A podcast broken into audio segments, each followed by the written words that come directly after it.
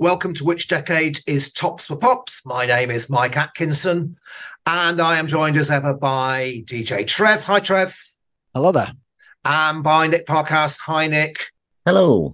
Before we go any further, I need to issue a caveat disclaimer. When you get to my time of life, there is a golden rule about going out on the town. You can still get away with it for one night. Do it for two nights, you are going to suffer. Listeners, I had three consecutive big nights on the town in Manchester over the weekend. I came back on Monday. It's now Wednesday, and I am still barely functioning as a human being. My opinions may be more fractured than they usually are. Just letting you know that now. Whereas Nick and Trev both had totally wholesome weekends, no doubt, and are uh, full of the joys. I had two consecutive nights watching my co hosts in action. It was very exciting. Oh, yeah. Nick came all the way to Knaresborough, watched me DJ on the Friday, and we went to watch DJ Trev on the Saturday. I hope I didn't break you, Nick, because that was actually two consecutive big nights out. I haven't been. I was saying this to somebody the other day when I go out locally, I usually go to the pub, you have a few drinks with friends and all that sort of thing. I haven't been in that sort of bar, club, meat market slash environment for years. It was honestly like going back to when I was in my mid 20s. I haven't seen anything like it. Well, when I'm DJing, the music could be like going back to your mid 20s as well. Well, it was when we first got there, Trev. It was wonderful because the place hadn't filled up yet. And um, it was very forgotten pop hits of the 1980s centric your early sets nick couldn't have been happier oh i loved it and then and then people start it was one of those places where people start coming in and you're looking at women thinking it's taking you three and a half hours to do your hair just to come out to this place tonight and stuff. It was bonkers. You'd see them making the big entrance, like the doorman would hold the doors open for them, and they come sailing in like, "Ta-da! I'm here." And some of them made such an incredible effort and they got it so right that I just kind of wanted to burst into applause and go, darling, you're fabulous. But I restrained myself. The beautiful people. The beautiful people say? of Harrogate. yes. All right. We've preambled long enough. The Magic Randomizer this time has given us a year suffix of four and a chart position of one. So we're going to look at records that were at number one in the charts on July the 12th in 1964, 1974, all the way through to 2014. As usual, we've got playlists so that you can listen along with us. tinyurl.com forward slash which decade 27Y for YouTube, 27S for Spotify, 27E for your extra tracks and your bonus bits. Right, let's bring on the 60s.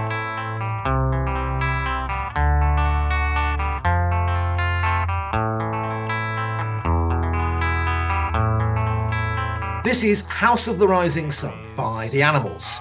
It was the first of seven top 10 hits that The Animals had between 1964 and 1966, and it was their only number one. Topped the charts for a single week, it was replaced by the Rolling Stones with It's All Over Now. Massive international hit, it reached number one in the USA as well as several other places. It charted three more times as a re release. So in 1972, it got to number 25. 1982, it got to number 11. And in 2012, it just popped in for a week at number 98.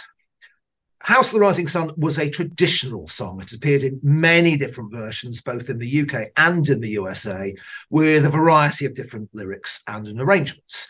First came to the attention of the animals when their singer Eric Burdon heard it sung in a folk club in his native Newcastle.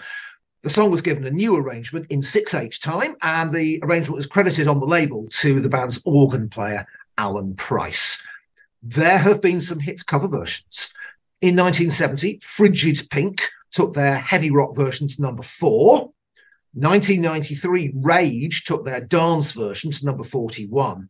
And ooh, in 1996, with his final ever single release, Gary Glitter took it to number 77.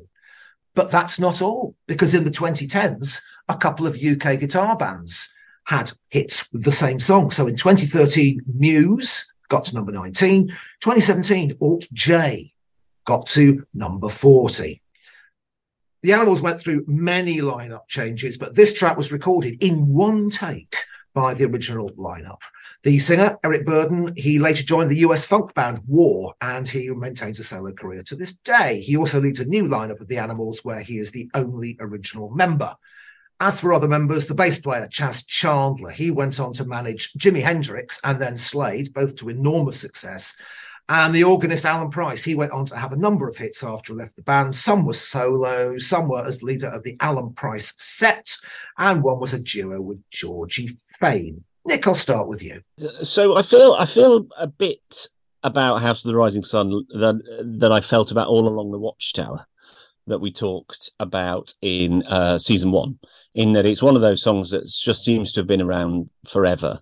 A bit like All Right Now, I suppose, in that I sort of know all the words to it, even though I've never owned it, I've never bought it. I don't recall my parents ever owning it or playing it uh, the the range of cover versions that you've alluded to in that intro is absolutely bonkers. Almost everybody seems to have covered it at some point. I've been listening to as many as I can find this week. There's a Dolly Parton one, which is okay. Jeremy Renner off of Hawkeye in the Marvel films has a version of it, which is weird and not very good. The Frigid Pink one, I quite like the guitar version of it. The sort of rock version of it is pretty good. So it is, to use the new parlance of this podcast, a classic track in many ways. But my question is the same as it was for All Right Now last week, and it is, do I like it? And I've been listening to a bit of the Animals this week, and for a start, they didn't really write anything that they had a hit with. I mean, Don't Let Me Be Misunderstood is great, but that was a Nina Simone cover. Um, we Got to Get Out of This Place was a cover. Um, obviously has the rising sun dates back to the who knows 1800s even before some think so i actually assumed when it came up on the randomizer oh it's a classic track House of the Rising Sun. And then having listened to it for instance, I don't think I do like it very much. But I absolutely accept that that is a personal opinion. It's it's a bit like Bob Dylan said that Hendrix's version of All Along the Watchtower was the definitive version, even though he wrote it.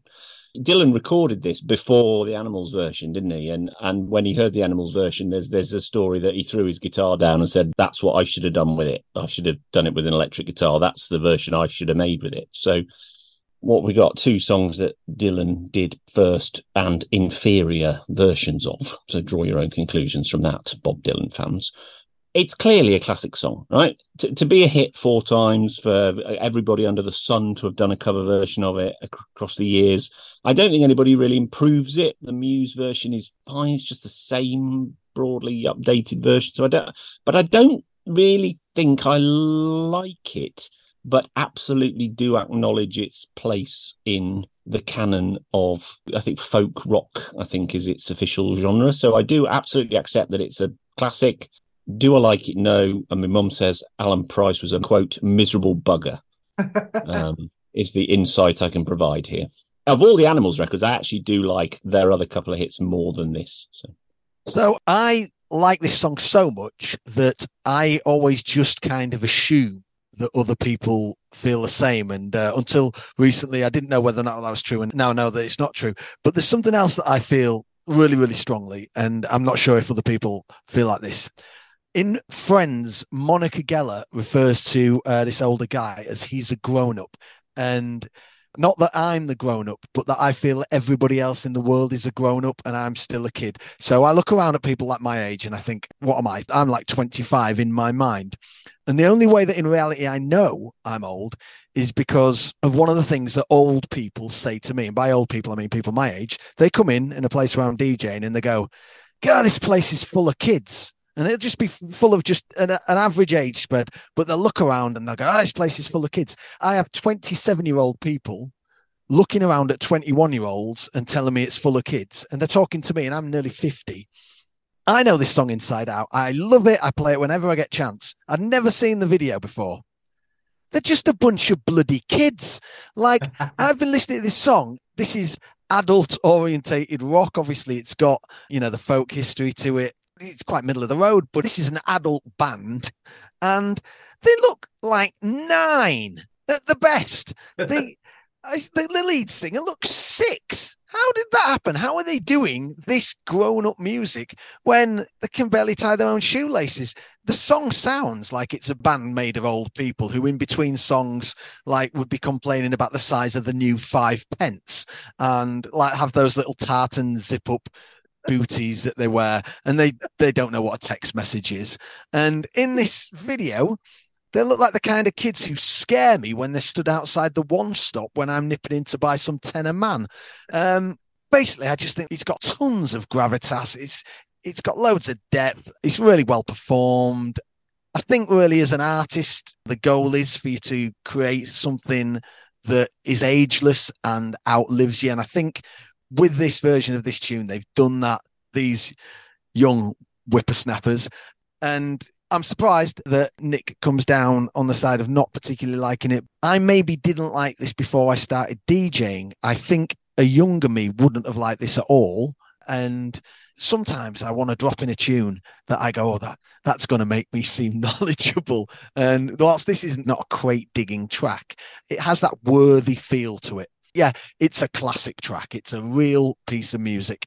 Covers wise, Five Finger Death Punch do a version of this uh, that I think featured in Sons of Anarchy and is a very, very good version.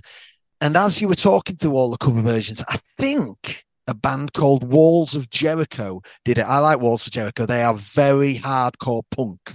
Uh, and I'm pretty sure I've got a version of this by them, which was a real curveball because they scream the hell out of everything. I think it's a very, very good song. I can't believe that they look like they've got a combined age of me half my life ago. But yeah, what a fine tune. They absolutely do have a version of it. You can find it on streaming. And I'll put it on the extra tracks playlist that everybody loves so much. But if you put every version of House of the Rising Sun that's been a cover of on the extras playlist, people won't have time to listen to them all before the next episode. So they won't have time to go to work and do the jobs. Yeah, picking up this folk rock thing. Uh, this kept coming up when I was reading around the subject. Everyone's going, oh, it's the first folk rock hit. Well, yeah, Eric Burdon heard it first in a folk club. It doesn't sound at all like folk to me. I get that the song has been passed down via sort of oral tradition and has mutated into various different forms along the way, which is a very folk thing to do. But to me, it sounds far more like the blues than it does folk. So I, I, that genre category is a bit weird yeah, Nick made a comparison with All Right Now. Yeah, for me, it's a bit like All Right Now because, like All Right Now, it was ubiquitous for years. You couldn't get away from this song for years and years and years. I also think it was the Wonderwall of its day because in the 70s and 80s, every busker had a go at House of the Rising Sun, which is one of the reasons that I always found House of the Rising Sun such an almighty turn off I think the other reason why I've always found it such an almighty turnoff was the two re-releases. Because I don't remember it being a hit in 1964. I'm not that old, but I do remember it being a hit in 1972, and I do remember it being a hit in 1982. Now, both times it was like a million miles away from what I was looking for from pop. And I would just hear the opening goes, There is a house. And I thought, oh God, it's this dirge again. And I would just switch my ears off until it was over. So I've had to reassess it. I've been forced to reassess it. I've been forced to pay attention. I still really don't get quite why it's such a standard. Lyrically, it's quite efficient that they express quite a lot in a short space. So, my mother was a tailor. She sewed my new blue jeans. The narrator's mother wants him to go out, go to work, get a job, lead a respectful life. And as a worker, you would have worn blue jeans in America in the 19th century, and the mother was making some nice new blue jeans for him to go out to work. And all that is said in one line. But of course, the guy takes after his father and he ends up in this house of ill repute, be it a brothel or a gambling den or a dive bar or any combination of the above. It definitely shows a new development in the beat group movement, if you will, that had really only been around for a year at that stage. Already, we're branching out beyond she loves you, yeah, yeah, yeah, and hippie, hippie shape of the swinging blue jeans and all that sort of thing. beat groups are getting kind of serious. So this is a portentous, heavy duty, somber, gritty sort of track. It's not shaking a mop top around and it's bringing in those American blues influences. And the Animals weren't the only ones doing that. It was replaced at number one by the Rolling Stones doing uh, a Bobby Womack cover, for instance. And the Beatles were also bringing in American rhythm and blues tracks as EP tracks and album tracks. There was all that coming in, but it really brought blues, I think, to the forefront of pop. Probably encouraged the Stones to release Little Red Rooster later in the year, also got to number one. That's a proper grinding blues track as well. So it opened things up. There was a row about that arrangement being credited to Alan Price. The members of the band were quite peeved about this. They felt that their names had been cut off the label due to shortage of space on the label. What it meant was Alan Price walked off with all the credit and therefore a much bigger share of the royalties. So I have sympathies for that. Uh, the story of the animals is the usual story. Uh, endless lineup changes, bad management. They got ripped off financially. They had arguments with the label, arguments about the musical direction. They changed musical direction to try and keep up. They split. They reformed. There was a court case about who actually owned the name The Animals, where the singer took on the drummer and the singer won. And and yeah, that now there's this group where Eric Burdon is the only original member, still sort of ploughing what's left of the circuit. This is becoming a familiar story as we go through this podcast there's stuff about this I do like. I think what really makes it for me is Alan Price, actually, is those rippling arpeggios that he's conjured up on his old Vox Continental. And Eric Burdon, that's a rock voice there. That is an early example of a proper rock voice. He's a man's man. It's curious that Trev thought he looked about nine. I had the opposite reaction seeing the video. I thought he looked like a man, even when he was still a boy. He's all Newkie Brown and Woodbines and pie and mash, you know. Maybe that's why I didn't chime with him. Maybe it's just a bit too really butch for my campus sensibilities. And it turns out when the animals visited the States, I mean, they were almost as big as the Beatles for a while. They were mobbed by screaming teenagers. And I look at Eric Burdon and I'm thinking, how come you were a sex symbol? 1964, very foreign country. Was it just because he was exotic because he came from Newcastle? I don't know. I mean, he looks a bit like Alex Turner when they first broke through. Ah. Just a, a street urchin who's picked up a guitar and is doing some rock and roll. I would have more put this in the country bracket than the folk. But if there was a Venn diagram of country, folk, Americana, blues, and rock, this would be right in the middle, wouldn't it? Hmm. Let's move on. Here come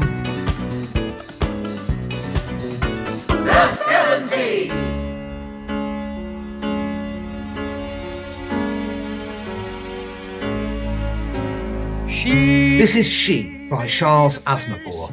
It was the second and final hit for Charles Aznavour, following the old fashioned way that had been a minor hit in 1973.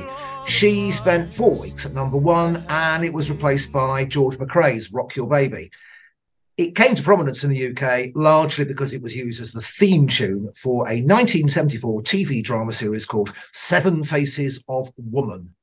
There have been two cover versions that got into the charts subsequently. In 1992, got to number 43, courtesy of Vegas. Vegas were actually Terry Hall out the Specials and Fun Boy 3 and Dave Stewart out of the Eurythmics. And then, rather more successfully, in 1999, Elvis Costello recorded it as part of the soundtrack for the film Notting Hill. He performs the track on the movie. That got to number 19. Charles Aznavour did write a couple of hits, at least a couple of hits for other people. I found two. So in 1964, he wrote For Mama by Matt Monro. And in 1993, he wrote, well, Marc Almond covered, I should say, What Makes a Man, which was one of his own compositions. Got to number 60. So this feels um, a little bit like Yesterday by the Beatles for me, in that I thought there were like a million cover versions of this. It feels like something I've heard in almost every film that I've ever watched. And I mean, obviously, who can forget in Star Wars Episode 2, Attack of the Clones, Anakin Skywalker looking through a rain swept window, uh, whilst in the background this is playing, and a montage of soft focus photos of Padme Amidala sort of drifts across. And, you know, it's, it's like the most emotive moment in uh, science fiction and, broadly speaking, cinema. Um, but this just feels like something that's almost like an undercurrent to your life without you ever actually having listened to it. When you said the song title, I was like, oh, I bet I know how that goes. It's not like I'm familiar with the artist, but I'm like, oh, yeah, she, it's an absolute standard. And then I've listened to it and I, I think it's marvelous. Well, I mentioned earlier about possibly trying to cling on to the idea of being young. Uh, and I think this tune is kind of the perfect flip side to that because I can't imagine there are many 20 year olds who like this song. Like I wouldn't have liked this. I would have just gone, yeah, no, rubbish. And for me, one of the upsides of growing old is that I can now go, yeah, this is just a lovely piece of music. I thought the last tune we've dealt with was a masterpiece, and I think this is another one. So we talked again, going back to season one, um, we talked about Claude Francois at some length, who wrote the French version of My Boy, which was the Elvis song that we talked about in that particular episode. Claude Francois obviously wrote My Way, French version of uh, Frank Sinatra's My Way and stuff. And Charles Aznavour, listening to the back catalogue this week, felt a lot like that. It is absolutely classic French chanson. If you said to somebody in the street, sing a song in a traditional French style, this is exactly what you would do. You would just go, on y pense, sur le noir, and carry on in that sort of vein. And and a lot of what Charles Aznavour does is basically that sort of very very classic French chanson. What I don't think I did realize is just how big a star he was. The list of people that he's collaborated with is like a who's who of music. He was in 60 films. He made 91 studio albums. He was voted as the entertainment celebrity performer of the 20th century by something like Billboard. He beat Elvis. He was touring into his late 80s. You know, he's an absolute global megastar. He's got every honor the French system could bestow on him. His family, he's Armenian, is his heritage. It's Aznavourian, is his surname and his family hid Jews during World War II while living in Paris and stuff. It's an incredible life story if you read it. Just the most incredible fella. She co-written by a fellow called Herbert Kretzmer, who I don't think has come up on the podcast before, is the lyricist who wrote the English language lyrics to She.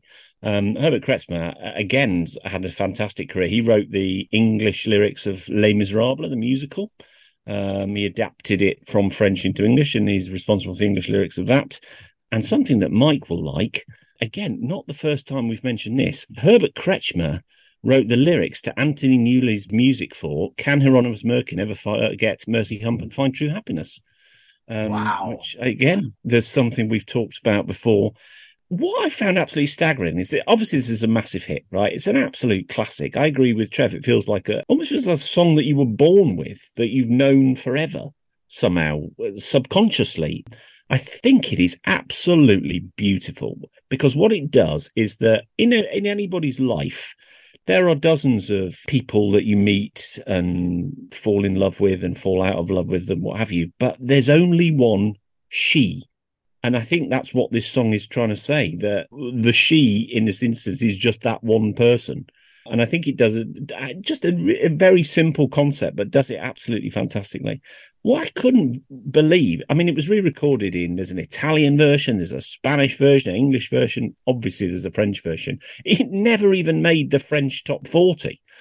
And you think, how is that possible when is French, did a French language version of it. It was number one here for a month, but never even made the French top 40, which seems absolutely bonkers. Elvis Costello version, also lovely. We will come back to this when we get to um, the music of Richard Curtis later in the episode, I think. His English vocals, if you were going to be critical, are a little bit a low, low. It's, it's English is not the absolute best, but his voice is very emotive. It's very distinctive. It is an absolutely beautiful song. The English lyrics are stunning. it is sort of slightly lounge naff. I imagine, as Trev says, if you were 19 when this came out, you'd be like, what the bloody hell is this doing clogging up the charts? It's old person's music.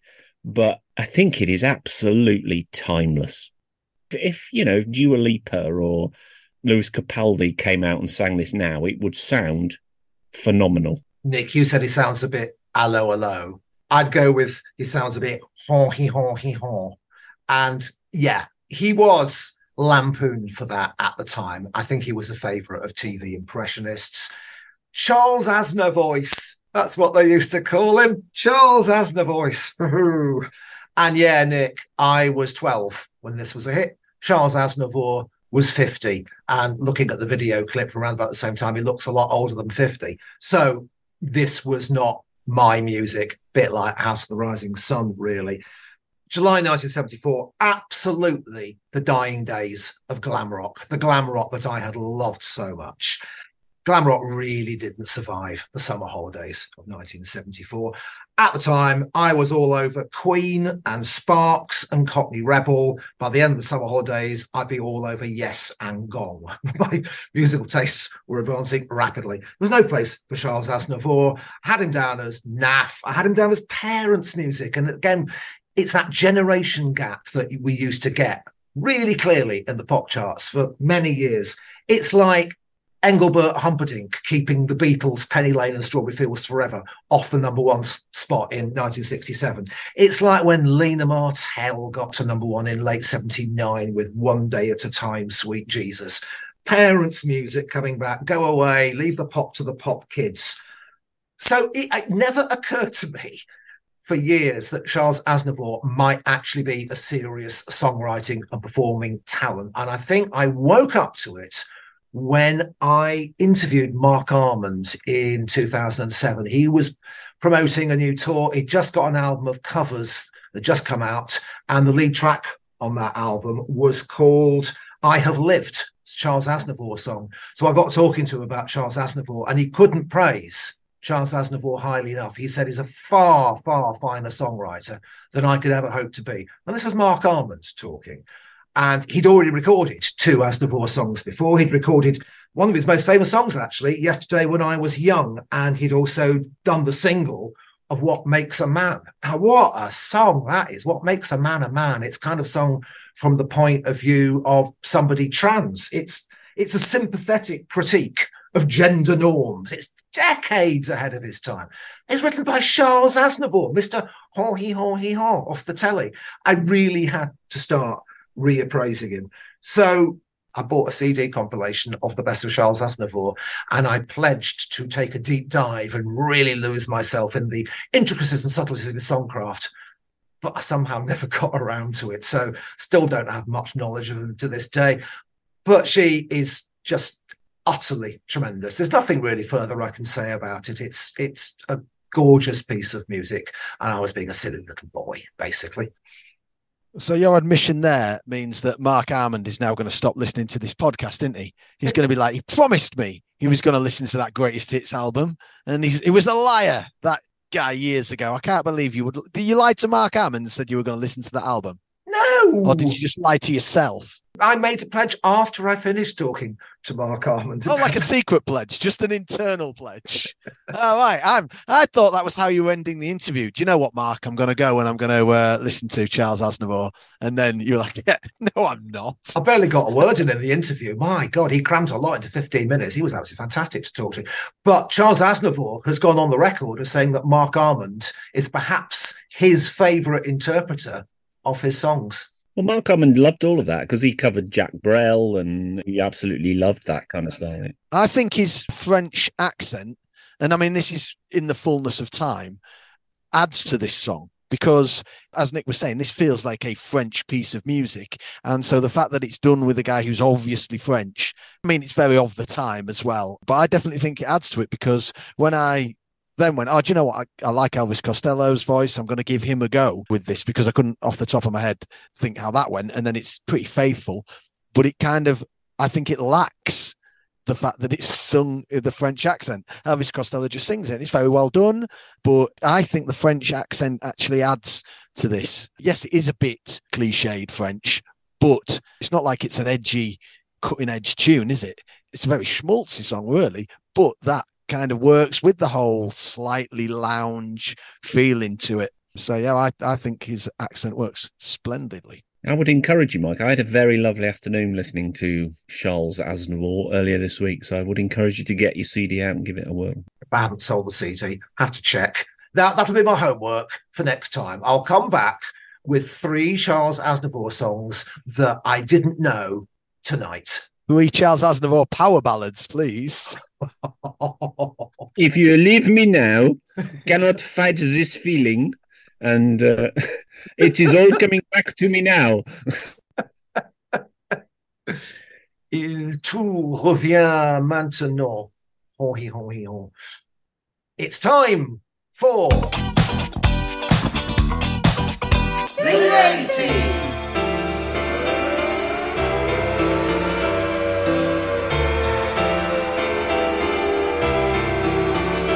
Is Two Tribes by Frankie Goes to Hollywood. It was the second of three consecutive number ones for Frankie Goes to Hollywood. All of them topped the charts in 1984. Entered the charts at number one, stayed there for nine weeks, and was eventually replaced by George Michael's Careless Whisper. While it was at number one, their previous number one, Relax, climbed right back up the charts, and for two consecutive weeks, it sat directly behind Two Tribes at number two. No act had been at number one and number two in the charts in the same week since the Beatles. There were some further remixes. So a remix by Fluke got to 16 in 1994. Another remix by Rob Searle got to 17 in 2000. As for Frankie Goes to Hollywood, they had four more hits before breaking up in 1987, but each one peaked lower than the one before. Right. The first thing I would say about Two Tribes by Frankie Goes to Hollywood is that I have absolutely no context for this whatsoever. I was too young when it came out, so I am coming at it from a having heard it as a later grown up. Mike will probably talk about this more in a minute, but what, I think one of the big things about Frankie Goes to Hollywood, a bit like the Beatles in some ways, it's that you had to be there. For 12 months, they were as big as anybody has been in the history of music ever for a short period. And I think a lot of what goes alongside and contextualizes two tribes and relax and uh, power of love is uh, how quickly they arrived and the impact that they had. You know they were number one for like 16 weeks in 1984 absolutely potty. I mean two tribes is the 30th biggest selling single in uk chart history relax is the sixth biggest. You know to have two consecutive hits that are both amongst the top selling songs in 70 years of the charts is within six months of one another is absolutely bonkers.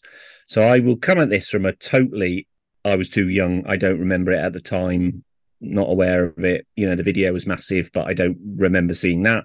I didn't buy it, I didn't hear it.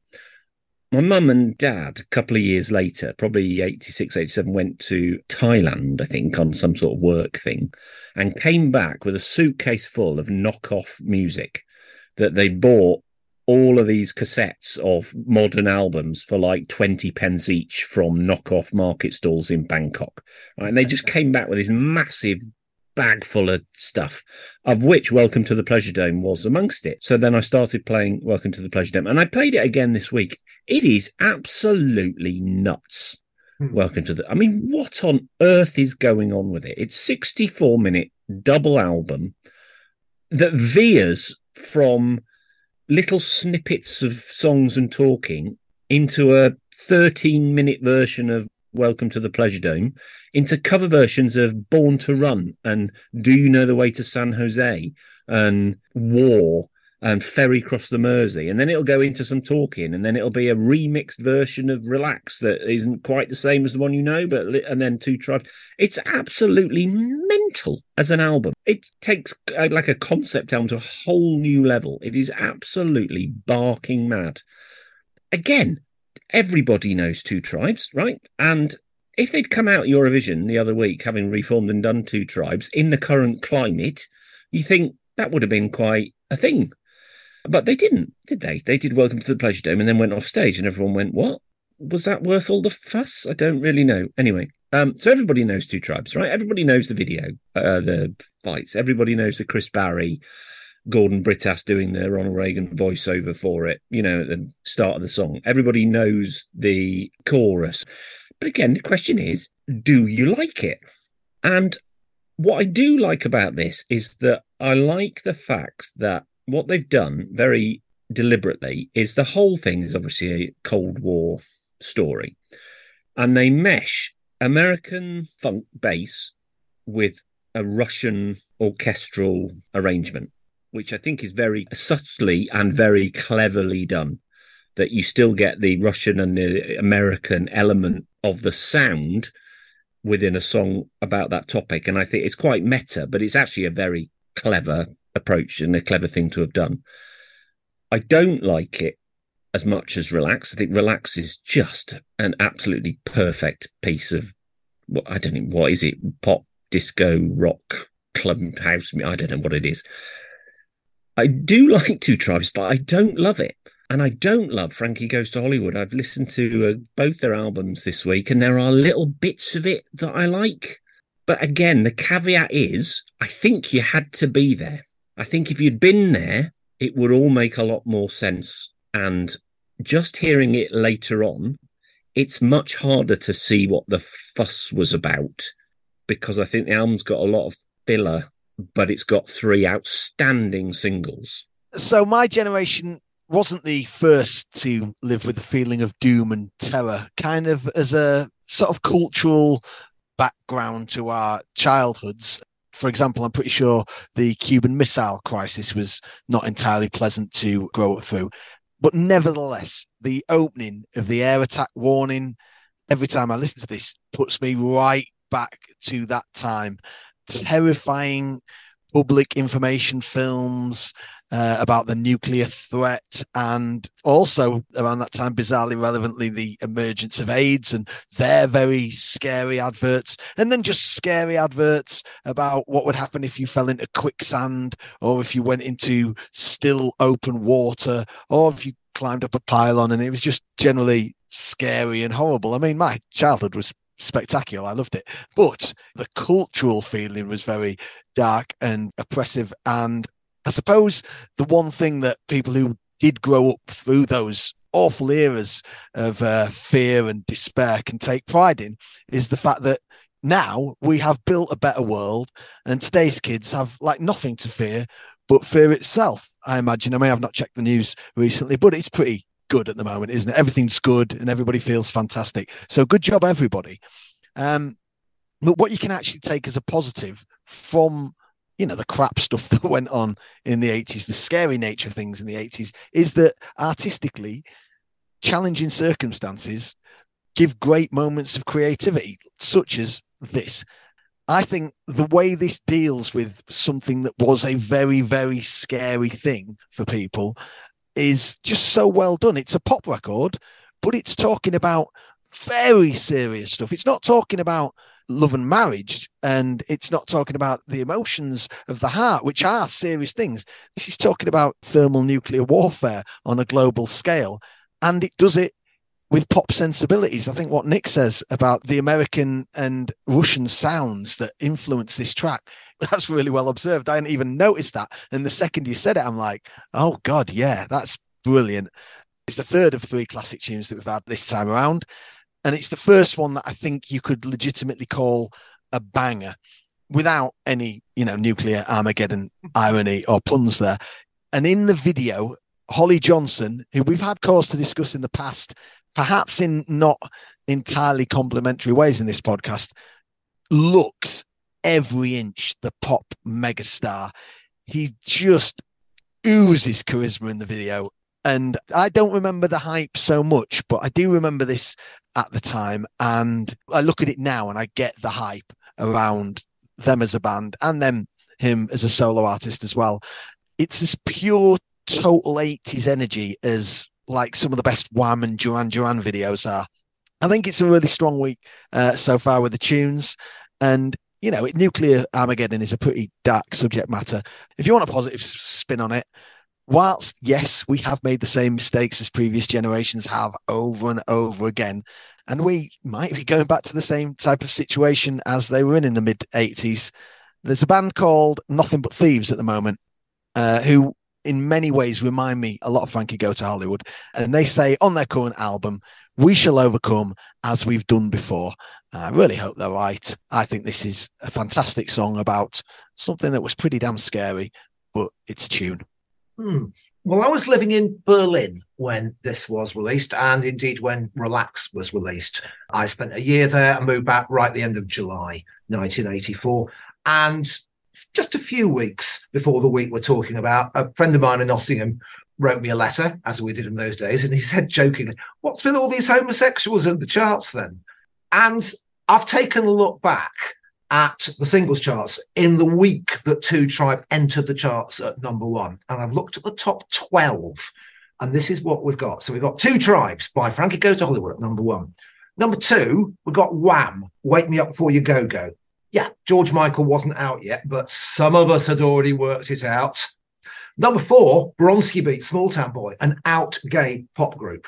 Number five, Evelyn Thomas, High Energy, a song whose title refers to the style of dance music that was played in gay clubs and the tune which was first broken in gay clubs, written and produced by the biggest gay club DJ in the country. Number eight, Elton John, sad song Say So Much, already out as bi, later to come out as gay. At number 10, The Smiths, Heaven Knows I'm Miserable Now. They had already released several songs with homoerotic themes, such as Handsome Devil This Charming Man. And Morrissey, whatever he was, clearly wasn't straight. Number 11, Frankie Goes to Hollywood again with Relax, a song about gay sex. And at number 12, Hazell Dean, Searching, I Gotta Find a Man. A high energy song that had already been huge in gay clubs for a whole year before it entered the charts. We just said goodbye to the Weather Girls, It's Raining Men, that have been big in gay clubs for 18 full months before it made the charts. Uh, we just said goodbye to Queen's I Want to Break Free with the drag video. And we were just about to say hello to You Think You're a Man by the late drag queen Divine, the first ever hit produced by Stock Aitken Waterman. So, like, there was this moment, and I've always remembered it specifically the queerification of the UK singles charts. And this did not last long at all because mass public acknowledgement of AIDS was just around the corner. We weren't quite there yet. The, the adverts with the tombstones, that was 1987. The hounding of gay people by the tabloid press, that was more of a 1987 thing. So there was this false dawn in 1984 that the gays were coming in from the cold and gay culture was going to be part of mainstream culture. And it didn't work out that way. So that's very much a side note to you know what two tribes is about specifically. Oh i should just also say the other four songs in that top 12 were by spandau ballet ultravox howard jones and Deniece williams with let's hear it for the boy. So the charts weren't exactly a massive seething testosterone with the exception of the three lads at the back in frankie goes to hollywood.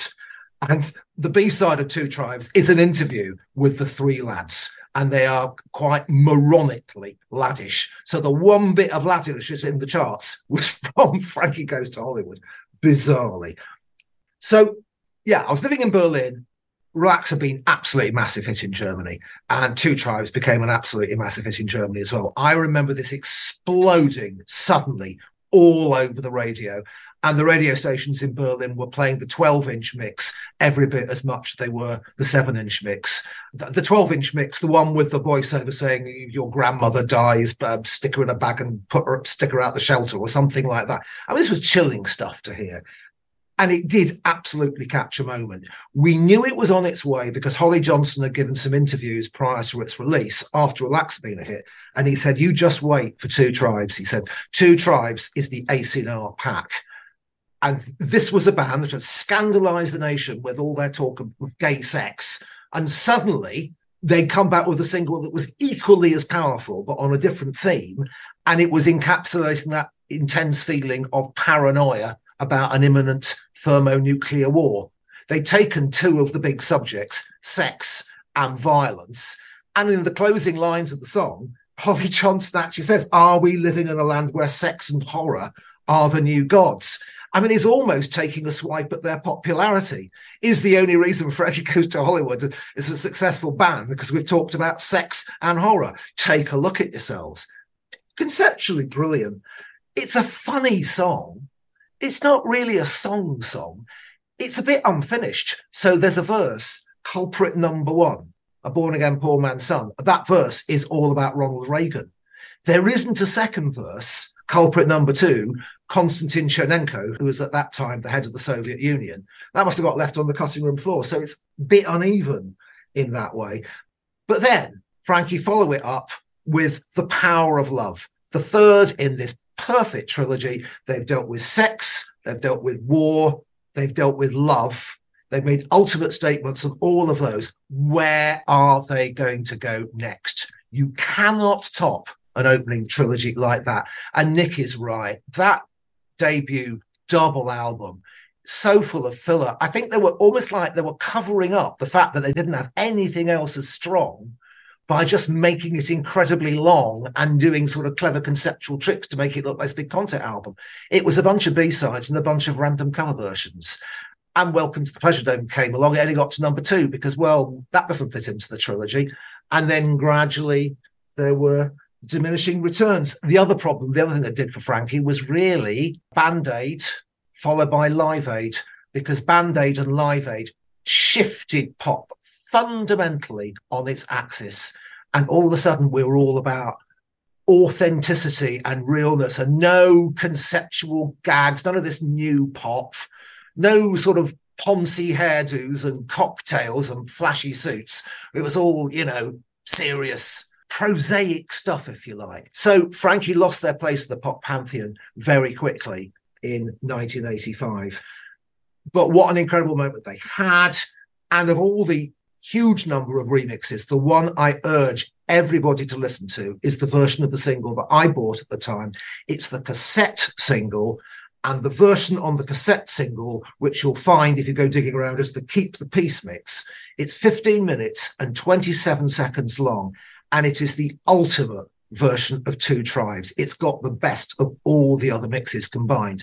And this is a song that really, really works as a 15 minute, 27 second epic. I'll put it on the extra tracks and bonus bits playlist. Just going back to you saying about the context of the warning uh, bit at the beginning of the song and the subject of the song, this was still in the top 40 in September 1984 when the BBC showed Threads, mm. um, that kind of mm. iconic drama about a nuclear bomb landing in Sheffield. So it was a real thing at the time. Two Tribes still in the charts at the point where the BBC aired that incredibly traumatic, I think, to this day, drama. So Two Tribes also inspired Culture Club to make their first big misstep because Boy George had heard Two Tribes and he thought, God, I need to raise my game. I need to do a bit of social commentary. So he got Culture Club to record the war song war is stupid and people are stupid.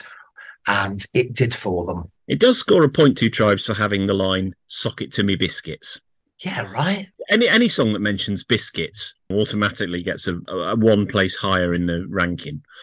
I think another thing that worked against Frankie in 1985. It was pretty widely known that the band didn't play on the records at all. It was done by old members of Ian Dury's blockheads, session musicians.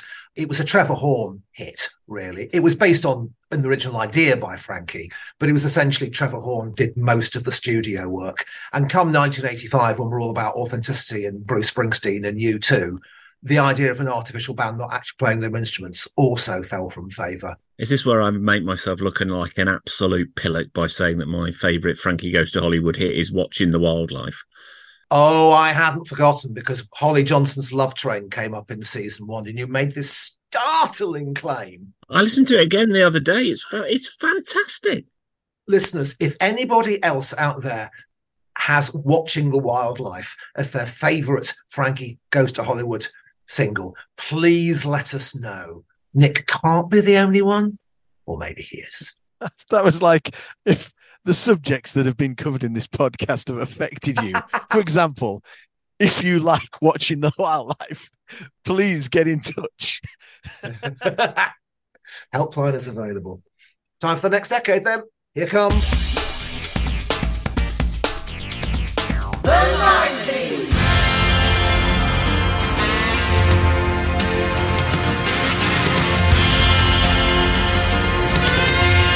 Love Is All Around by Wet Wet Wet. It was their third and last number one. It followed With a Little Help from My Friends in 1988 and Goodnight Girl in 1992. It spent 15 weeks at number one from the 4th of June all the way through to the 16th of September, and it was replaced by Whigfield's Saturday Night. It remains to this day the third longest running number one hit in the UK, behind Frankie Laine's I Believe and Bryan Adams' Everything I Do, I Do It For You. And it shares that third position with Drake's One Dance. Altogether, Wet Wet Wet had 12 top 10 hits between 1987 and 1997, plus a final top 10 hit in 2008. And Love Is All Around had originally been a hit for the Troggs, who took it to number five in 1967 you just can't get away from the Troggs, can you? Um, I had absolutely no idea this was a cover. And I do find it a little hard to separate this from the Four Weddings and a Funeral film. I actually think it's Billy Mack's Christmas is all around version from Love Actually that really makes this a soundtrack anthem. Smash hits may have mocked the wet, as they call them, but I, I do think it's hard to argue that he's got anything other than a great voice. And yet it's overblown, it's overdone, it's over the top, it's overplayed, but I still think it's a brilliant moment. It sits along the stadium pop, the likes of Take That, uh, some of Bryan Adams' songs, moments of Coldplay. There's nothing spiky and edgy and dangerous about this, but there doesn't need to be. Sometimes soft and drippy is just lovely. I've not really got much else to say about it than that. But this is just a very nice pop song. Uh, will we say this is a power ballad? It's a ballad, yeah. But is it power? Is it ballad? What we're saying? I don't think there's enough guitar in it. Well, there's quite a lot of guitar in it, but it's just not in that genre. I don't think. But it's a ballad, yeah but we're just saying it's not a power ballad. It's probably on the now that's what I call 100 power ballads compilation, but then everything is. Yeah, it, it's a firm thumbs up anyway from me. So we leap from the 30th and the sixth biggest selling songs in UK chart history to the 11th biggest selling song ever. I think it's easy to forget that when Wet Wet Wet turned up in 1987, they were a big, new, interesting, slightly different pop band. I mean, their album Popped In Souled Out was called that deliberately because it had that kind of soul sensibility, but it was still a pop record.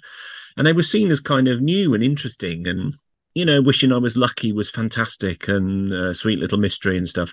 And then they sort of evolved into a it's hard to explain, a sort of simply red esque Radio 2 friendly. I don't want to use the term vanilla because it sounds derogatory, and I think they're better than that. Wet, wet, wet. But it they have become this kind of Radio Two staple, safe kind of band, haven't they? I agree with Trevor. I think Marty Pellow has one of the absolute best male voices of my generation. I think his vocals are stunning on everything. I think he's an incredibly talented vocalist.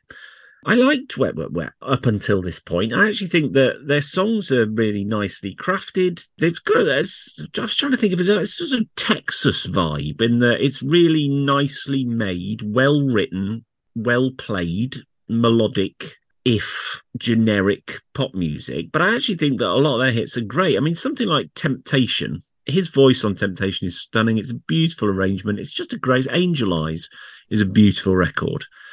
Good Night Girl's a great ballad if you like that sort of thing. And some of the stuff they did after this, Julia Says and various other things. So I actually really like Wet Wet Wet and I've liked them through the ages. This is one of those songs that, of course, everybody knows it, right? And, it, uh, and of course, you hear it and you roll your eyes and you think, Christ, this was number one for months and nobody could escape it. I mean, the band bloody deleted it eventually. They got so fed up with it, they just deleted it from sale and it still got to number two, even the week after they deleted it from sales somehow. Um, there were enough copies still in existence that it still managed to stay at number two in the charts. So everybody, by the time this had dropped off number one, everybody was fed up with it, right? Uh, uh, we've all had enough of this. A bit like the Bryan Adams thing. Enough is enough. Coming at this though from a distance, from a 30 year distance, having not heard it every day for weeks on end, you get to appreciate, I think, what a really well crafted song it is. I think it's much better than the original. The intro is much more powerful. It's much more interesting. I think it's more melodic. The uh, uh orchestration of it is much nicer. So it's much better than the original it's incredibly likable. And of course, it had the tie in with an incredibly successful film. And it kicked off what became, for maybe a 10 year period, a very easy route to a big hit was to get your song in a Richard Curtis film. We've talked about Elvis Costello's She from Notting Hill. Notting Hill obviously also gave us When You Say Nothing at All by Ronan Keating, which was a number one hit. Bridget Jones's Diary gave us It's Raining Men, number one. Out of Reach by Gabrielle was a top five hit. Love Actually gave us Jump by the Girls Aloud was a number two hit, I think. So for, for a long period, if you got your song, and the Four Weddings in a Funeral soundtrack has got tons of good stuff on there. Elton John, Sting, you know, it's got big names recorded original and covers and songs. La La La means I love you by Swing Out Sister. You know, I went to check yesterday, and of course, I've got a CD version of the Four Weddings and a Funeral soundtrack. There was a point at which one in six households in the UK had the Beautiful South greatest hits on CD, apparently. And it feels like one of those ones that if you're my age or similar to my age, the likelihood is you've got a copy of the Four Weddings and a Funeral soundtrack in your house because you probably did buy it because every bugger did. So it was a big deal. I can understand why people would have the same reaction to this as they may with, you know, with All Right Now or something where you just think, God, I've heard this too much. And Jesus Christ, I wish it would just go away. I've had my fill of it. Actually, I'm the other way. I think having not heard it for a long while and hearing it the other day, it sounds fresh. You could absolutely see why it was a massive hit. And without it, Reg Presley wouldn't have spent a million quid researching crop circles, would he? So we've also got that to thank it for because that's what he spent his royalties on. Oh, Nick, we may have crossed swords last time with Roxette, but your assessment of Wet, Wet, Wet and of Love is All Around, it's exactly on the same page with what I was going to say anyway. Totally agree with you about Wet, Wet, Wet. First two singles, well, different, adventurous, kind of risk taking in their own way. Then they settle down into that kind of Radio 2 simply red style niche, but it's quality pop and it's really well done. Not quite my personal thing, but I did appreciate it at the time. And yeah, this song was number one all the way through the summer holidays of 1994, and we did all get completely sick to the back teeth of it. And huge kudos for Wet, Wet, Wet for also getting completely sick to the back teeth of it. That was a really sporting move on their part. And again, like Nick, heartily sick of it by the end of 1994, but I somehow don't seem to have heard it for years. I mean, it must have been played in supermarkets and I've just sort of tuned it out, but I've not knowingly sat down and listened to it for years. And that changed maybe two or three months ago. When I get home from DJing on a Friday night, I like to kick back with a glass of wine and some Top of the Pops reruns on BBC Four. And they were doing summer 1994. And Wet, Wet, Wet came on several weeks running, performing Love Is All Around. But the first performances were before it got to number one. And I think there were a couple of performances after it got to number one. And at that point, they're not sick of the tune at all they're really excited to be playing this great pop song.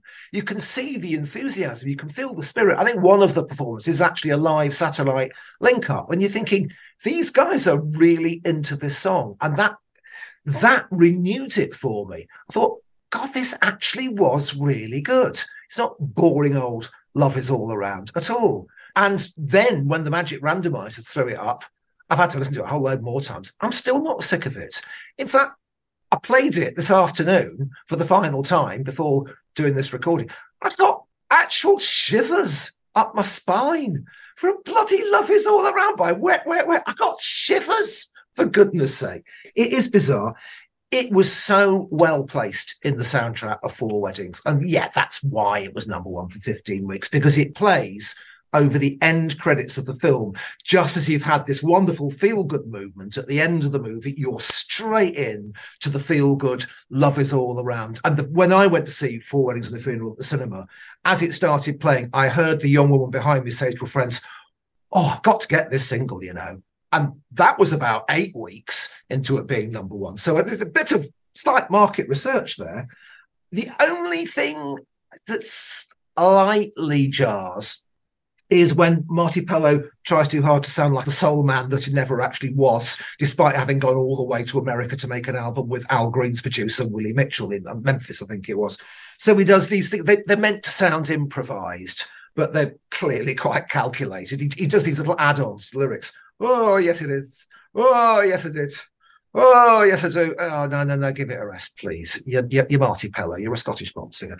That is my single quibble with this actually magnificent and timeless pop classic. There's a story that Richard Curtis approached Wet Wet Wet to do a song for this album, and he offered them "Love Is All Around," "I Will Survive," or "Can't Smile Without You" by Barry Manilow. I mean, which are you gonna pick? Well, the other two songs do end up appearing on the soundtrack. If you have a look, they are in the film as well. But they said it was a really easy choice because they knew that they could do something with it different that would make it sound like them. Honestly, all the way through, I was waiting for your review because in previous weeks, Mike, you've been around about this time, you've been putting on your football boots ready to give whatever me and Nick like a right kicking. And I'm like, oh, he's going to do it. This is going to be the one where he goes, no, terrible, studs up. This is the worst thing that I've ever heard and I was pleasantly relieved. You know, sometimes I surprise myself. Right, that's the 90s done and dusted. On we go to. The noughties. But I don't understand. Why? See, it's burning me to hold on to this. I know this is something I gotta do. This is Usher with Burn. It was the sixth of 15 top 10 hits for Usher as a lead artist between 1998 and 2015, and he had four further top 10s as a featured artist. It was the third of four number ones that he had in the UK. It followed You Make Me Wanna in 1998 and Yeah in March 2004. Spent two weeks at the top, and it was replaced by ooh, Lola's Theme by the Shapeshifters. In the USA, Burn got to number one and it actually knocked off another Usher single, Yeah, off the top spot.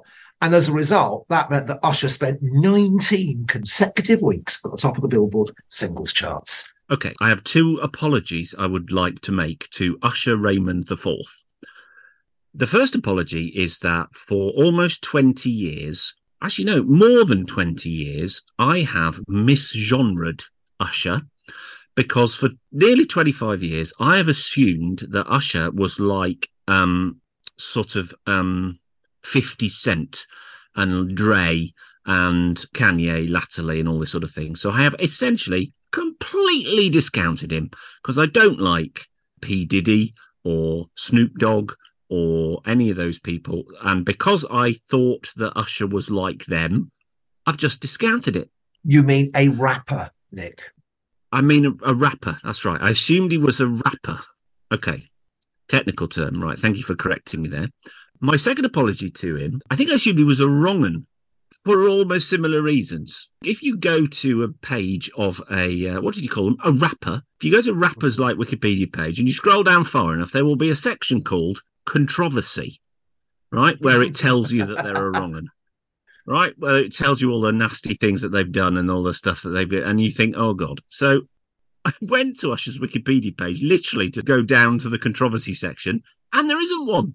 He's he's actually apparently just a nice man, just a very nice, sensible man.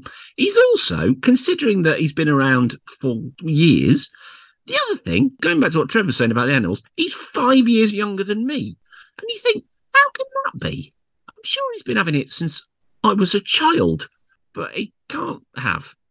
So I arrived at Usher this week with, frankly, an awful lot of terrible misconceptions about his style of music, what he was like as a person, you know, that I didn't like him and all this sort of thing. Now, it turns out, again, perhaps this is a third apology, that I didn't realize he was quite as successful as he is. It turns out, according to Billboard, he was the second most successful artist of the 2000s. And you're like, what? Who's number one, by the way? Anybody know who's number one? Anyone have a guess? Billboard's number one biggest artist of the 2000s? Mariah? Eminem? It was Eminem. Well, very good. Well hey. done. He sold 80 million records. He spent 320 weeks in the UK top 75, which is about, what's that? Six, seven years. So again, I didn't realise that either because I don't like it. I think I've just paid no attention. And he's had umpteen hits and 19 UK top 10 hits and all these number ones and stuff. And I don't think I realised that either. So apologies to Usher because for all of those reasons, I've just heard the word Usher and just gone, no. for 25 years. So then I thought, right, let's listen to some Usher. Now, the caveat to all these apologies is having listened to Usher, has my mind been changed? And the answer is no. Um, oh God! After a build-up like that. Oh my god! Oh. Right. So it's music for people who drive sports cars to make love to, is what it is. Right. It's bump and grind, R and B. It's background music for people with satin bed sheets, beautiful people making beautiful babies to have on in the background. And Burn is about the zenith of this. It is just a right. Okay, you've got to differentiate between it's rubbish and it's not my bag, right? So let's be sensible about this. It's not my bag. It's not rubbish, even though I don't like it. It clearly isn't rubbish. It does its thing. It's R and B. You know, g- making googly eyes and biting your top lip, come to bed face at you as a lot of his music does but it's confessions and all that it's just it's not my bag at all i'm afraid. So i apologize for all the misconceptions usher. I'm sorry i should have listened to you before but all that would have happened is that i would have not liked you earlier for reasons other than my preconceptions. Had i listened to the music earlier i would have just realized that i didn't like the music soz. So no the, the roundabout way of saying god this is not for me sorry I, however, don't have any apologies to offer to Usher because really, once the worlds of hip hop, rap, and the broader urban music got this far, I was just done. Yeah, by Usher is a hip hop banger. I think that's a great, great record. Closer is a dance floor smash. I think that's very well done as well. And this is erection section rubbish. I don't think it's a bad song, but it is so very firmly the type of stuff that I do not like. The subtitles on this video open up with so when there's um, an instrumental playing, it'll sort of try and describe the music. You know, like if if waves are crashing, it will say waves are crashing. Or if horses are galloping across the surface of the moon and you're about to listen to a song by Muse, it will say horses galloping across the surface of the moon. The opening subtitles of this just say gentle R&B music, which just covers this, doesn't it? The spoken word bit at the beginning is honestly, I think, is cringe. And I think the production is so soft and gentle. I've written down here, you can barely remember how it goes. Uh, I'm going to change that to I cannot remember how it goes because already I can't. It makes complete commercial sense for these types of artists to do stuff like this because it shifts units. But is there much in the way of artisticness to this? I, I don't particularly think so. Like I say, I don't think it's an awful song. I loathe it, but I do think it falls short of being actually soulful and is just relatively forgettable, ultra, ultra soft pop. Um, I've said this before about some of the R&B stuff it's marketed as being street and yeah, word up. I don't think there's anything street and word up about it. This is just pop. He does this dance in it because he's like a bad man, is he? And if you're doing a wild, crazy dance moves in your video, it makes a lot more sense if the song is something that you could actually dance to. All you could do to this is rub yourself against someone's body. Yeah. Now that's fine. And that's, there's a time and a place for that. Uh, and I absolutely fully understand that nightclubs across the country full of hormoned up 18 year olds at the end of the night. Yeah, put this on and off they rub and then they vibrate up the street and go and have possibly regrettable sex. So it serves a purpose. That's what this is for. And it's also for shifting huge amounts of units. It's really not for me. I'd kind of like to say there's not much wrong with it, but I have said quite a few things that I think are wrong with it. I don't think there's much right to it. I remember in the late 80s, early 90s, Ice T talking about this bullshit R&B that the radio stations were playing and I had no idea what he was talking about. And he was he's an angry rapper and there were angry rappers and rappers had something to say and we often think of rappers having these messages as being kill people and go out and rob people and do that. And sometimes, indeed, they do say that as a me- message. But a lot of the time, their anger is, uh, you know, over social injustice and things like wage disparities and things like that. You know, things worth being angry about. And then along came a whole new generation of rappers because Usher does sometimes rap who aren't really saying anything apart from "Let's have sex" and the slide for hip hop, R and B, and urban music. Maybe started with Ice Cube's "Today Was a Good Day," which I think is a brilliant song. Yeah, that's gentle. And then you sort of entered into the world of the 50 Cents and the Ushers and the Chris Browns, and you end up with Drake. And they've all got a couple of good songs. I mentioned Usher does have Yeah, which is an absolute belter. Closer is a banger. This pass, that was a long pass, wasn't it? but there you go. My entire review of it would have been two words if you'd done your bit ahead of mine and I'd heard the words erection section. I think that is essentially what I was going for. I've been shaking my head at both of you. I've got a very t- different take on this. I don't need to apologise to Usher either because I've always basically liked Usher. I don't see him as part of the uh, the 50 Cent wave. He was a few years before that. So he came out with You Make Me Wanna in 1998, which I thought was absolutely superb. It's still my favourite Usher song. But it's got that acoustic guitar in it that was very much part of hit R&B at the time. Gorgeous piece of music. I've liked a lot of his stuff over the years. Pop Ya Collar, think he's great. Yeah, that's a classic, obviously. He did end up chasing trends, much in the way that I've criticised Rihanna for chasing trends. But I think some of his EDM bangers were particularly strong examples of an R&B star going EDM. In fact, he was quite quick off the mark to do it compared to some of the others. So OMG, think that's great. DJ got us falling in love. Silly, but it's great.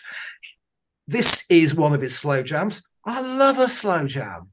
And I love a slow summer jam. This is the time of the year where you roll the soft top down and you put on something about 106 BPM, and it's a perfect soundtrack for the summer. They have them every year in R&B. Wayne Wonder, No Letting Go, absolutely fantastic slow summer jam. It's not an erection section song. It is not a let's go off and have bad sex song. It's a breakup song. It is Usher wondering whether or not to break off his relationship because he feels they're going nowhere. And it is a song in two stages. In verse one, he's thinking, I really I don't want to end this, but I really think I am going to have to end it. In verse two, we've got a kind of flash forward. He has ended it, but now he's full of regret and he knows he can't get her back and he's wondering what to do but that's like a sort of flash forward because then we come back to the chorus and we're back to basically where we were in verse one. He's got a little premonition that if he ends it with her, this is what's going to happen. And I think it sells all of that really, really nicely. Musically, I think it is a sophisticated and dexterous piece of work, Milad. Love the arrangement, gorgeous. The vocals, all those cascading and overlapping vocal dubs, they work really well It's loads to get your teeth into. Yeah, okay, it's not exactly an earworm, and you absolutely struggle to sing it at karaoke for sure. It's not like Love Is All Around, which you can't help singing along to whether you want to or not.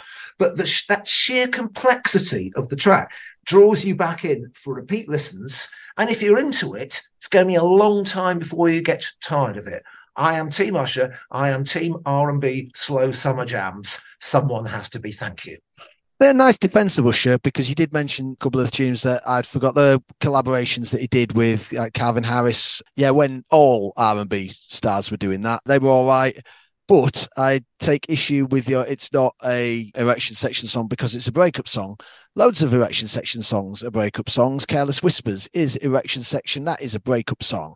You could just be at the end of the night, oh, oh, it's so sad it's slow. Let's rub up against each other anyway and go home and do it. But I am critiquing the song for its intention, not its unintended effect. I don't think that was Usher's intention. That'll get the ladies grinding their asses. I don't think that's why he made it. I'm not that cynical. Uh, see, I am that cynical. I don't think that was what he was trying to do. I think he wanted to sell records. Well, there's that. I think this is just whatever crap, shift units, don't care. And you know that's fine. That's the job of a pop star. That's absolutely fine. But I would rather they were doing the obviously contrived stuff. DJ's got us falling in love. That's just nonsense. Mm. But that's more honest. It's the disingenuous. Oh yeah, here we are. we we've actually got some real stuff to say. When I I don't think that they have. I'd rather they were just doing floor bangers. I thought we established that in season one that when it was summertime in Knaresborough and you rolled the top down in your car, you played "Son of My Father" by Chicory Tip. I thought that was. Did we not? Yeah, we did. Yeah. So I'm sorry, Yeah. Mike, but I'm, That's quite the playlist, isn't it? Like when if you hear a car, yeah, 50 inch rims pulling up alongside, yeah, low slung, like the baps going like this. Boom, boom, boom, boom, boom, and you can hear the rumbling bass, and then the windows come down. You just get the back end of Usher, and then it goes into Chicory Tip. I don't have a top to roll down. I don't have a car. to say, Mike, that that sounded to me like the inane ramblings of somebody that's had three big nights out in Manchester. But Ah, come on then, you lot. Forward we march. Here come. 2010s.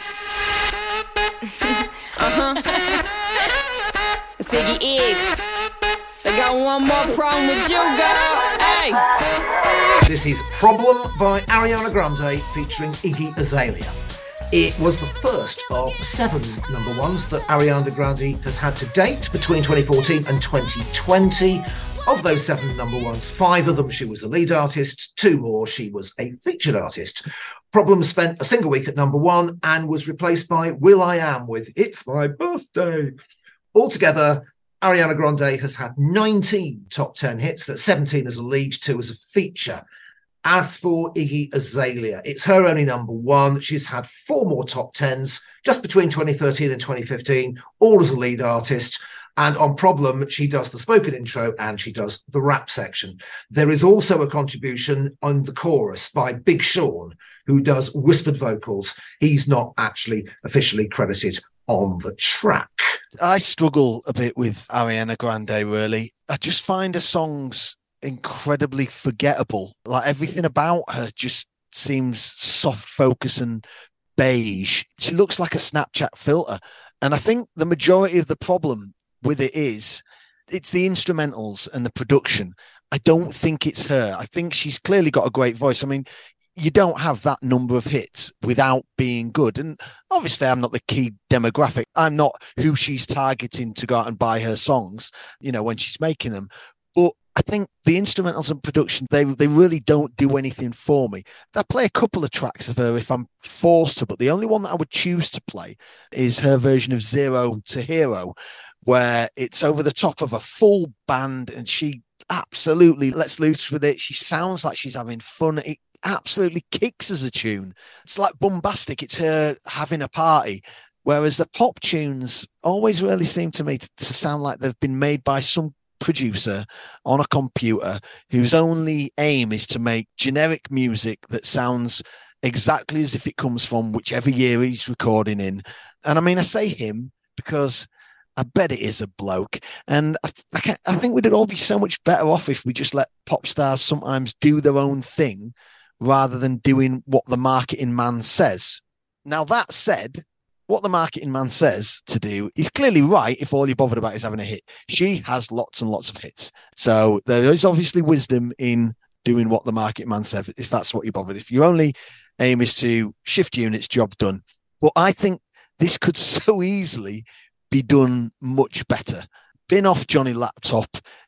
Get someone like Mark Ronson in to make actual music. He does that very well with actual instruments and things like that. This sounds like it's been made on GarageBand, the uh, instrumental accompaniment to it. There's loads of music that I do think can benefit from being entirely synthetic. There's some really great electro pop out there. I've, I've got no issues with sequences and keyboards and stuff like that, but catchy sing along pop when it's all just so totally fake just sounds plastic to me.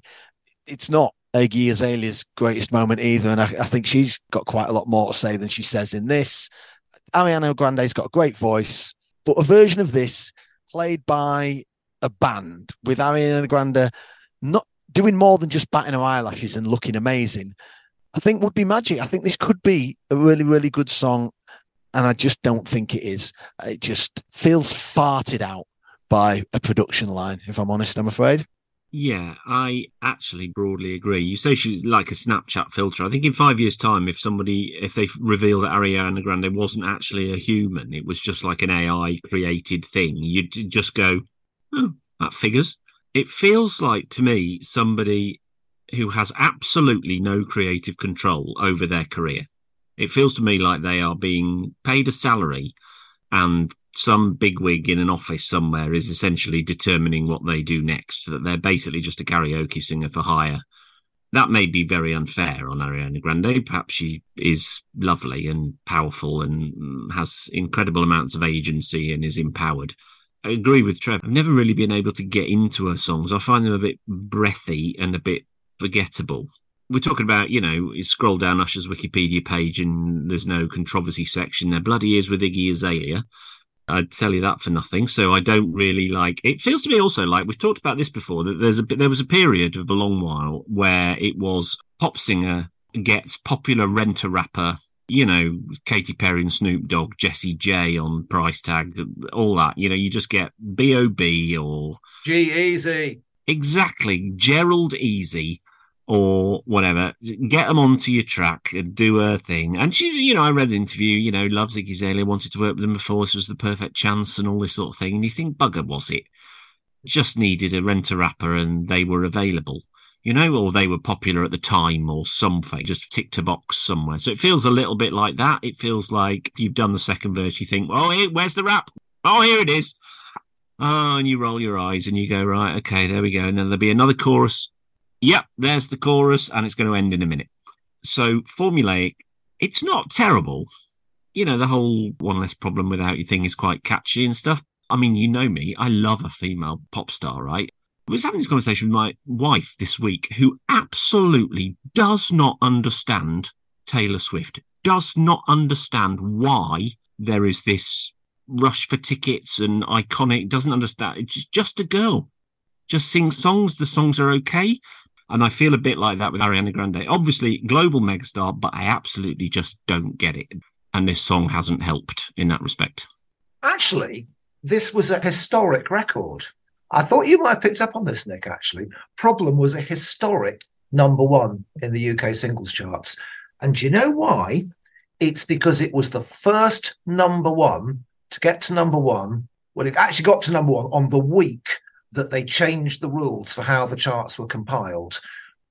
In the week before Problem got to number one, the chart was constructed entirely by sales. Obviously, at this point, it was mostly download sales as opposed to physical sales. From this week onwards, they included streaming figures in the calculation of the charts, and Problem was the first beneficiary. It's actually interesting. I took a look at the chart the week before and the chart the week after to see whether there'd been a massive shake-up Actually, there wasn't. It wasn't a total overnight seismic game changer, although obviously it had an impact further down the line. That's something to talk about another time. Let's talk about Ariana Grande. Yeah, she's largely passed me by, got to admit. This is normally my cue to take an extended deep dive into a back catalogue, but after the weekend I've just had, an Ariana Grande deep dive was never going to happen gentle pastoral acoustic music has been my prescription for the last three days. Okay, Ariana Grande herself, she said that the song, quote, represents the feeling of being absolutely terrified to reapproach a relationship that gone sour, but you want to more than anything. Well, I'm sorry. She does not sound terrified on this track one little bit. She's just a usual perky, ponytail flicking Snapchat filter self, basically. Show pony, if you like. Like the Usher track, this is sung from the perspective of someone who is contemplating giving their partner the old heave ho, hasn't quite yet made the final decision. But on this one, the suggestion is that her partner has in some way done her wrong. With Usher, it's more the case that the two of them have slowly drifted apart. So there's a little pinch of recriminatory sass in this one, if you like, but it's a good deal more playful than it's angry. And Ariana Grande, she's mocking a lot more than she's chiding. There's a mocking tone to that refrain in the chorus. People keep saying they like it because it's got that 90s R&B sound. And as usual, they're falling into the usual trap of saying 90s R&B when they actually mean late 90s, early 2000s R&B. Everyone does this. And uh, yeah, I like those late 90s, early 2000s R&B elements. It's a genre of music I like very much. I like that honking sax. I really like Big Sean's whispering and the chorus. I think he's a better guest than Iggy Azalea, actually. Really like the breakdown does its job, comes and goes quite quickly. Iggy Azalea, yeah, her contribution is serviceable, if not outstanding. Doesn't do anything desperately clever or inventive with her bit. Yeah, like Trev said, bin off Mr. Laptop. Might sound okay on crappy little laptop speakers. Once you play it through a decent sound system, it really just sounds cheap and shrill and tinny and nasty, while the Usher track sounds gorgeous and lush and full. And Ariana Grande's vocals, they're just way too shrill for my tastes. Totally subjective. Can't get with her vocal register at all. Does not inspire me to do a future deep dive. But I think this is decent as far as it goes. An unlikely candidate for a historic number one, but there you have it. I've already mentioned Zero to Hero that I firmly recommend people who are a bit like me about Ariana Grande. She's definitely got skill. She's got a voice that she can mm. use, and on that, it's amazing. And Still Into You is a really good pop song that she made as well. But this one, that production, I was trying to remember who did that. It sounds a lot like Jason Derulo's tunes, where Jason Derulo, the quirk on this song is it's going to use a bassoon, just a random instrument. And Brett Domino did an amazing parody of that production technique where they just on a computer get any random instrument and just play a few notes and then just sing any inconsequential crap over the top. so I urge you to listen to Brett Domino. I think it's called You Look Sexy When You Do That because uh, that's actually a better song than this. uh, would you like to hear the chart history of problems? I thought you'd never ask. So we talked a while back about Daddy and how there were lots of hits in the early days called Daddy, but it's disappeared essentially as a word in hits latterly. And problem is the opposite. So the first 30 years of the chart, there was only one hit called Problems, and that was by the Everly Brothers uh, until the mid 80s. But since then, there's been quite a few. So you've got Problem by obviously uh, Ariana Grande Azalea. You got What's Your Problem by Blancmange. Uh, also, What's Your Problem by the Zutons. What is the Problem by Graffiti. Do We Have a Problem by Nicki Minaj and Lil Baby. America Has a Problem, uh, Beyonce. Uh, Living is a Problem Because Everything Dies by Biffy Clyro. Problems by the Everly Brothers. Mo Money, Mo Problems. And Notorious B.I.G. Uh, Jay Z's 99 Problems. And Muse's Map of the Problematique are your chart hits with problems. There's some good tunes in there. There's a little reference, isn't there, in this track Iggy Azalea's rap finishes, I got 99 problems, but you won't be one. Yeah, really clever that. Yeah, wow. That moment, I was like, oh, is there some sort of strong feminine messaging? And no, no, I don't think there is. But yeah, yeah, maybe. As I say, I'm not the target demographic for this. Maybe teenage girls are listening to that and going, yeah. So there is maybe something more in here than I'm getting because I wouldn't be expected to get it they ain't writing tunes for middle-aged white guys that sound like this, are they? Listeners, if you are a teenage girl, if you'd like to submit an explanation of why Aria Grande means everything to you, please contact us via the usual channels. So uh, some of the people that I work with at various bars, because bar staff are made up of a younger generation than I, and I know loads of them who re- like love Ariana Grande. And bearing in mind all the other stuff that they like, I'm tempted to go, there must be something that I'm not getting because one of them really likes Nickelback. And I don't mean all the hits of Nickelback. She knows the tunes of Nick. I, I think Nickelback are a great band. I know it's cool to not like them, but I, I like them. Trev, um, I think we've grasped over this podcast series that you're quite partial to Nickelback. Are you secretly doing a Climie Fisher on us? Are you deliberately dropping Nickelback into every podcast? I've been wondering this for a few months. but yeah, I can think of like four people that I work with who really rate Ariana and they have good musical tastes for the rest of it. So I assume there is something in there that I'm missing. If you want people who like Ariana Grande to contact you, Mike, and contact the podcast, you'd better have an Instagram and a Snapchat channel because that's all they'll have. There are limits. Did Did anybody watch the Ariana Grande, the, you know, the memorial concert in Manchester after the um, arena explosion? I did watch that, and I thought she did a fine job. I thought, oh, I think I think I get why people like Ariana Grande now. I thought she was strong after all of that, she came across really well. Yeah. Um, you know, she seemed absolutely genuine. And, Yeah. you know, that's a horrible thing for anyone to go through.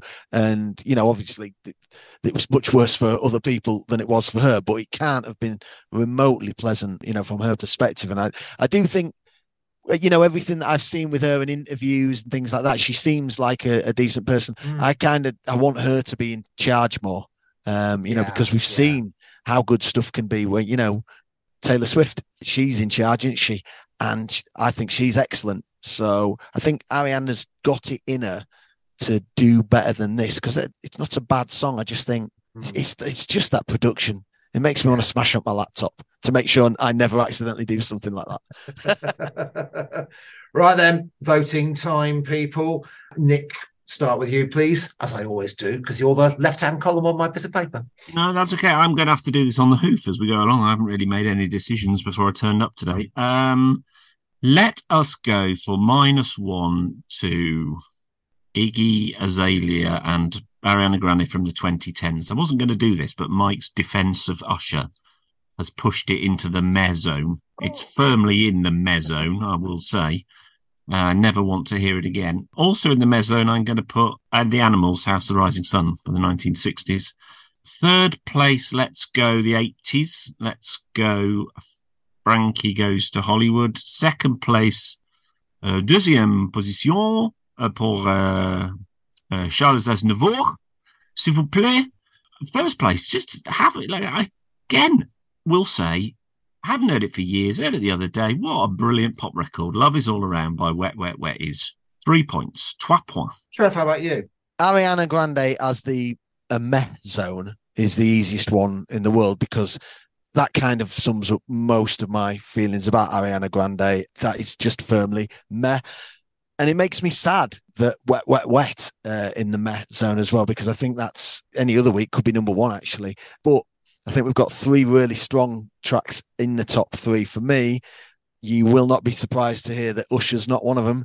Usher is far and away the worst. As I was giving my kick into Ariana, I kind of wanted to hark back and make it quite clear that I felt much more strongly against Usher. Third place, I'm going to Tribes by Frankie, a good driving pop song about a very real subject. Second place, She, I think it's a wonderful piece of music, really well written. And by far, though, in a strong week, by far number one is House of the Rising Sun for me. Right. Yeah, I had difficulties this week because I was fine with my last choice, but the other five songs, I think they're all really good songs. So it took a while to work out what to go met with. But yeah, like both of you, Ariana Grande gets the minus one points, and it is mostly to do with that cheap and nasty production. Meh Zone is, is going to be shared by Usher and the Animals. Wow. I hope they'll be happy in there together. And That sounds like a. Honestly, you should pitch that to CBBC. Sounds like a great show. That. Come on, kids, we're going to watch Usher and the Animals. There's a TV format here, the Meh Zone. This week, Usher and the Animals are in the Meh Zone. How will they get on? Um, right. Third position, one point I'm giving to Charles Hohi Hohi Ho Aznavour. Second position is Wet Wet Wet. Love is all around. But yeah, perhaps it was because I was there at the time, but still. First position, three points. Frankie goes to Hollywood, which means that this is a curious situation. Ariana Grande is currently placed last. Just above her is Usher in fifth.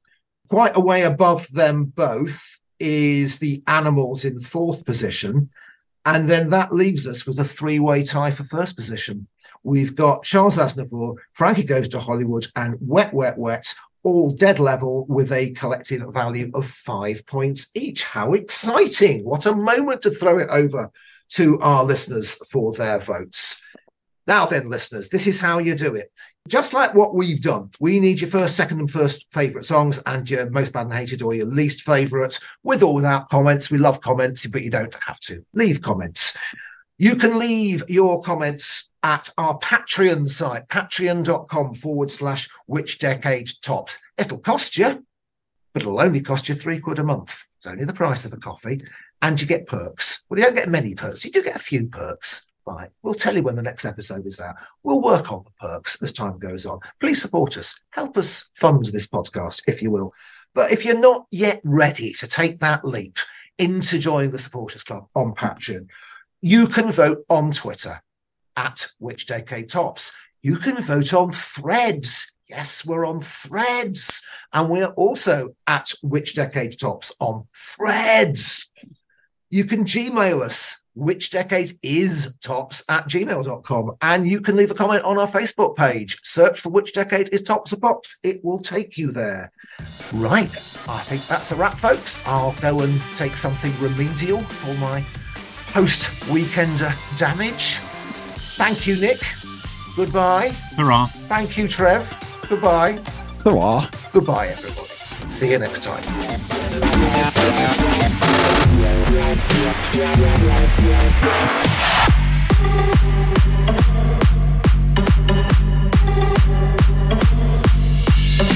Which decade is Tops for Pops?